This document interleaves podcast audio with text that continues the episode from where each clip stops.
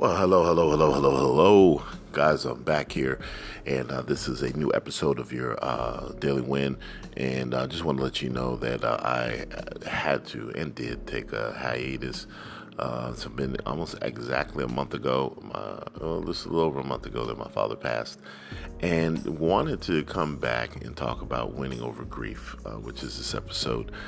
But uh, I'm a firm believer in embodying some things that you want to share, teach, or put out into the domain, and uh, that's what I did. I really did. I took some, taking some time to grieve, uh, to also honor his, his legacy, but uh, to just take some time out to do that. And so I'm back, and I want to go right into it and talk about winning over grief. Um, and uh, many of you, first of all, those of you who have experienced loss recently, many of you have. Uh, there's just been, it seems, I don't know if it's a perspective of the thought of that people have lost a lot of loved ones, and it's just been constant, and I'm noticing it, or it seems to be more prevalent. But um, grief is a is a part of life. Grief is a natural part of life, and grief is something that we all will continue to experience. Uh, lost my father, Lieutenant Colonel Samuel uh, Augustus Britton Sr., uh, former uh, to Lieutenant Colonel in the military, and just a an amazing in, in person, uh, in just amazing from every aspect.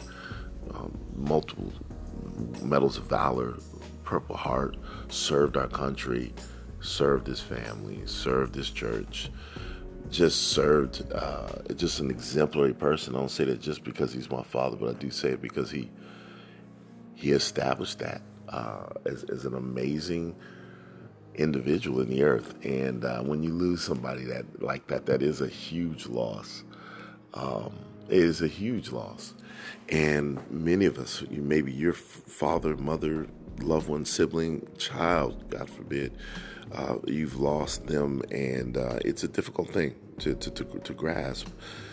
But what we find and what I found is that that um, grief is, if if you want to see the illustration, is an intense form of love.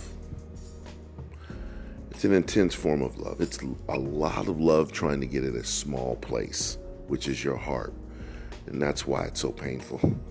You know, if you've ever put on trying to put on a piece of clothing that doesn't fit you, and the more you try to fit it in, the more it starts hurting because it literally cuts off circulation. It does all kind of things. So grief is an intense form of love, and um, that's what we feel. And so, although it feels like a negative emotion, it's a necessary one, and it's one that's in the process of life that um, is it's not something that we can just step around.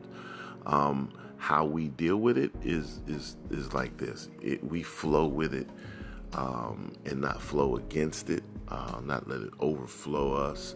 I mean, I believe there's a balance. I'll talk a little bit more about that in other episodes, but but but you have to flow with grief. It's important to flow with grief, to flow along the lines of like a surfer, an emotional surfer, to be able to know when the tide is coming in, when it's going out, um, to be, uh, you know, to know how to how to flow with it. And um, in the course of life, as you do, I believe that you grow, you mature, and I believe that that with you know most deaths, a lot of deaths are like what my spiritual father says, Apostle Ken Robinson that that it, it that death has a voice.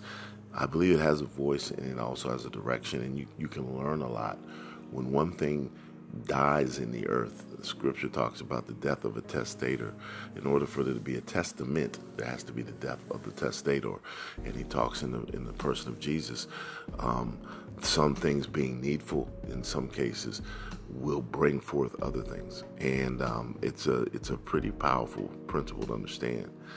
Um, that's why you want to flow with it. Um, without getting too deep, there's a lot that can come on your life as a necessity for you to continue on after something like that has happened, um, because it puts everything in perspective for you. You know. So, um, an intense form of love. That's what it is. It's an intense form of love. That's what grief is. And when you understand that, you embrace it as such that, listen, I'm just loving hard. That's what I'm doing. I'm loving as hard as I can. And it's hard to get around this. I miss this person. I, you know, I miss, miss my father. I really do. I miss him a lot. And, um, but I understand that he ran his course, that he did what he had to do. He had to go. Um, and um, he didn't want to go because he knew that he wanted us to see and keep our affairs together. Real powerful thing. But, um, you know, when it's your time to go, it's your time to go. And it's what you leave behind that's that's important as a legacy. So embracing grief as an intense form of love is one of the first places to start. In, embrace it as an intense form of love. A lot of love trying to get in a small place. Yeah, that's that's what it is. Um, glad to be back, man. Just glad to be back doing this. I, I didn't just want to come back just the sake of coming back and you know just keep going and going and going because I didn't. I don't think that I could be as authentic, you know, and uh, wanted to be authentic with you guys. So I do these podcasts very short so that you can just catch them as nuggets. Um, I might do them a little longer since I'm talking about a topic that's more serious. Um, but remember this: there's a win in you, there's a win in me, and there's a win in somebody that you're going to meet today. Make sure you encourage them, and uh, if you find somebody who is grieving, certainly you want to encourage them.